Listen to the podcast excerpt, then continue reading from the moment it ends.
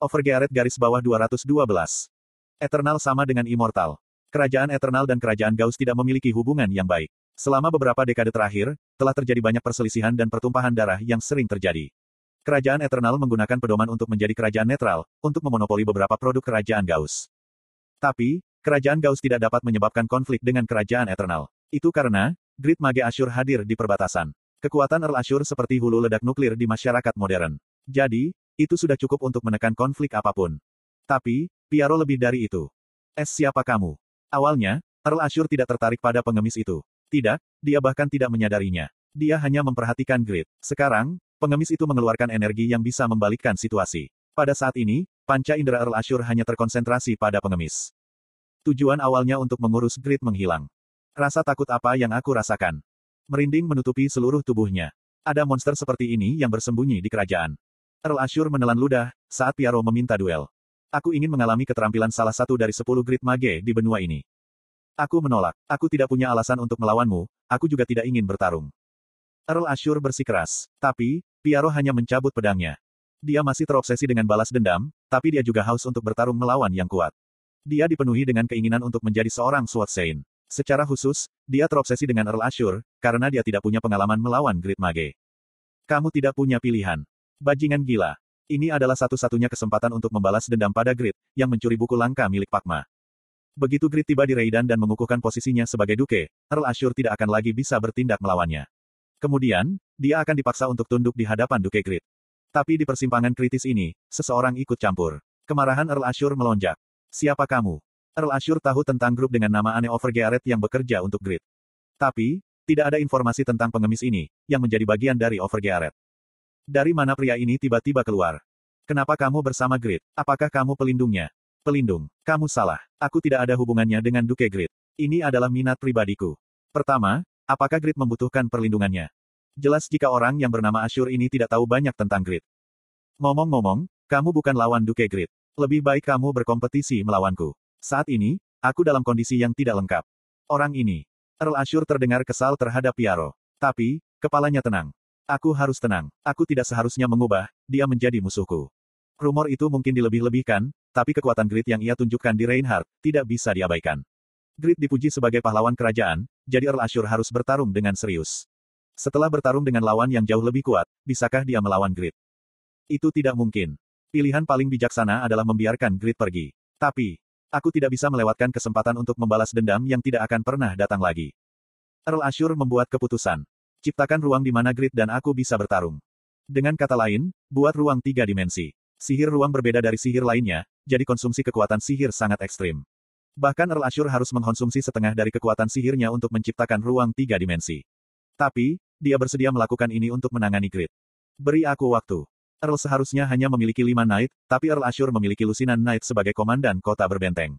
Dia tidak hanya memiliki kekuatan individu yang besar, tapi pasukannya melampaui gelar itu. Knight Elite masuk ke formasi sekaligus. Di celah itu, Earl Ashur mengucapkan mantra. Bersalaman. Knight Elite. Mereka tidak ada apa-apanya dibandingkan dengan para Knight Kekaisaran Sahara, negara terkuat di benua itu. Selanjutnya, Piaro adalah Kapten Red Knights. Itu buang-buang tenaga. Pedang Piaro yang hilang melesat lurus ke depan. Seorang Knight bertahan dengan mengangkat perisainya, tapi Piaro memperkirakan ini. Gaya tiga pedang tertinggi. Kuak kuak kuak kuang. Itu sebanding dengan keterampilan seorang seniman bela diri. Pedang Piaro bertabrakan dengan perisai. Pemilik tameng itu menjadi debu, sementara para knight lain yang berdiri di belakangnya menyemburkan darah. Itu adalah saat, ketika para knight yang dibanggakan Earl Ashur dirobohkan oleh satu serangan. Heok. Pertahanan tidak berguna. Para knight ketakutan, karena rasanya seperti terkena tornado. Piaro melompat ringan. Dia tidak memberi para knight waktu, untuk mereformasi formasi mereka. Kuak. Dia benar-benar seperti dewa. Piaro menentang hukum gravitasi, ketika dia berdiri di udara dan mengayunkan pedangnya. Para knight yang rentan tidak dapat merespon, saat teknik pedang jatuh dari langit. Mereka tidak bisa menggunakan keunggulan jumlah untuk mengancam Piaro. Jadi, mereka hanya bisa bertahan. Namun, pedang Piaro berakselerasi begitu cepat, sehingga sulit untuk mengejar dengan mata. Membuat mereka hampir mustahil untuk bertahan. Uh, Jax, pemimpin para knight, mengayunkan tombaknya dan mencoba melakukan serangan balasan di celah, ketika pasukannya diserang. Tapi Piaro sulit untuk dipukul, karena memutar tubuhnya di udara dengan kecepatan yang memusingkan. Monster ini, itu tidak bisa dipercaya. Dia benar-benar menghindari serangan tombak besar dan lebar di udara. Apakah pria tua ini adalah pembunuh bayaran? Jack terus memegang tombaknya. Lawan menghindarinya sampai akhir. Lalu, Ada pengalaman yang tak terlupakan. Apa? Tombak itu mulai tersedot ke dalam piaro yang berputar, seolah tertarik oleh magnet. Jax berusaha menahannya dengan sekuat tenaga, tapi itu sia-sia. Dia melepaskan tombak itu. JJ Jeok. Tombak itu kehilangan tuannya dan hancur di udara. Keok. Potongan-potongan tombak yang jatuh, tepat mengarah ke para knight di tanah. Mereka mengenakan armor mahal, tapi apakah itu kebetulan dari niat Piaro, bila-bila itu hanya ditujukan pada celah pada armor itu. Armor itu tidak berguna dan para knight langsung runtuh. M Monster. Jax tidak bisa menutup mulutnya. Earl Ashur bahkan lebih terkejut. Mereka tidak bisa bertahan. Satu menit, itu adalah jumlah waktu yang diperlukan untuk menghasilkan ruang tiga dimensi. 23 Knight tidak bisa menahan waktu singkat itu. Cok. Akhirnya, Piaro mendarat di tanah dan melangkah maju, mengabaikan Jax. Dia mendekati Earl Ashur. Pada akhirnya, kita harus bertarung. Earl Ashur berteriak pada Piaro. Benar sekali. Baik, mari kita coba sekali. Sepertinya, dia tidak bisa menghindari perkelahian. Earl Ashur mengeluarkan tongkat yang panjangnya 50 cm. Sebagian besar mage menggunakan orb, karena fleksibilitas orb yang bisa menyimpan sihir. Namun, Earl Ashur cepat dalam casting mantra. Jadi, dia menggunakan tongkat sihir yang diperkuat. Bergegas. Salah satu elemen terpenting dalam pertempuran sihir adalah kecepatan. Lawan harus menyerang sebelum mage selesai melemparkan mantra, dan mage harus menyelesaikan casting mantra sebelum terserang. Earl Ashur dengan cepat meningkatkan kecepatan gerakannya, dan memperlebar jarak dengan Piaro menggunakan skill haste. Dia sudah selesai casting mantra berikutnya. Orion's Illusion. Itu adalah teknik ilusi. Earl Ashur menciptakan lima klon dirinya, dan sekali lagi membuka jarak, sementara Piaro mencari tubuh asli. Berikutnya adalah sihir debuff. Kelemahan jiwa. Tubuh Piaro menjadi lengket seperti minyak, dan magic power yang tidak menyenangkan menekannya. Menjijikkan. Tubuh Piaro kehilangan kecepatannya, tapi dia membungkuk seperti busur, dan melesat maju seperti petir. Dia memaksimalkan kemampuan tubuhnya untuk meningkatkan kecepatan, mengimbangi efek debuff.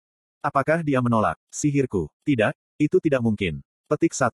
Mata Earl Ashur melebar, saat dia menghadapi Piaro. Tapi, dia mencoba tetap tenang dan selesai casting mantra sihir. Ice Tornado. Itu adalah campuran dari dua mantra agret dengan atribut yang berbeda, dan memberikan kekuatan lebih dari mantra agret. Itu masih jauh lebih kuat daripada sihir es Gret. Jadi, mengapa dia menggunakannya? Bahkan seorang Grid Mage tidak bisa melemparkan mantra es Gret dalam sekejap. Menggunakan sihir es Gret tanpa tindakan pencegahan, terhadap orang seperti Piaro, hampir bunuh diri. Jejejejeok. Tubuh Piaro membeku, ketika dia mendekati Earl Ashur. Kekuatan sihir Earl Ashur melebihi akal sehat. Jadi, tidak ada orang yang tidak akan dibekukan. Orang ini tidak akan mati seperti ini. Earl Ashur percaya, jika Piaro akan pulih dalam lima detik dan mulai mengucapkan mantra es Great di celah itu. Namun, dia meremehkan Piaro. Caeng. Petik dua tanda seru petik dua. Earl Ashur terkejut. Sebuah energi tak berwujud dirasakan dari es dan hancur, sebelum bahkan beberapa kata bisa dinyanyikan. Kamu sudah pulih. Itu terlalu cepat untuk menggunakan sihir es Gret. Dia harus dengan cepat mengumpulkan lebih banyak kerusakan menggunakan mantra agret. Dia terlambat menanggapi pedang Piaro yang terbang. Shield. Itu adalah manifestasi sihir pertahanan dasar yang bahkan pemula bisa gunakan. Kekuatan sihir yang hebat. Piaro mengagumi Ashur yang menyerap sebagian besar damage dengan perisainya. Namun, dia terus memegang pedangnya. Earl Ashur berdiri teguh. Dia mencoba menghindari kerusakan sebanyak mungkin, dengan mengandalkan haste yang diaktifkan sebelumnya, sambil meminimalkan kerusakan yang sebenarnya menggunakan shield. Meskipun luka terus-menerus yang dia terima, dia menggunakan shield sambil melantunkan sihir es Great di kepalanya.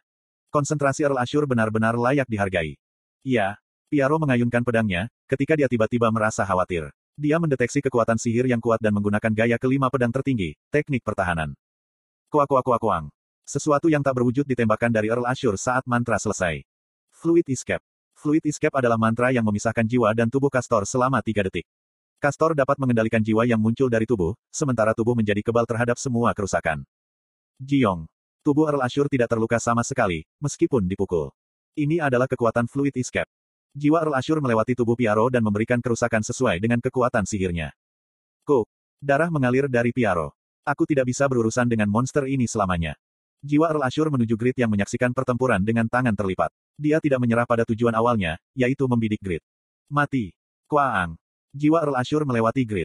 Anda telah menderita 40.985 damage. Anda telah menerima kerusakan bencana sekaligus, dan jiwamu tidak bisa menahannya. Anda telah menolak kondisi abnormal. Grid tidak siap untuk damage dan menderita. Kecepatan gerakan jiwa begitu luar biasa sehingga respons Pafranium terlambat. Hampir mustahil bagi manusia untuk melihatnya. Jiwa Ashur kembali ke tubuhnya. Kamu menipuku.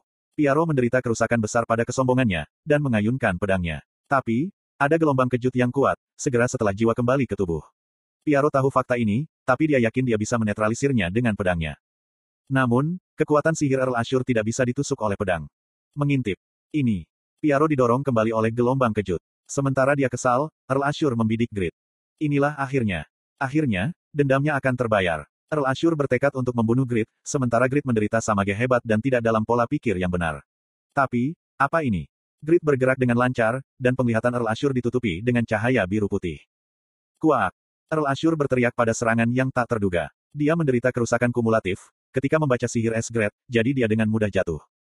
Grit menunjuk Failure padanya dan berkata, minta ampun pada Duke Grit, untuk hidupmu. Ah, apa? Damage pedang Grit sekuat Piaro. Tidak, bahkan mungkin lebih dari itu. Earl Ashur menganggapnya konyol.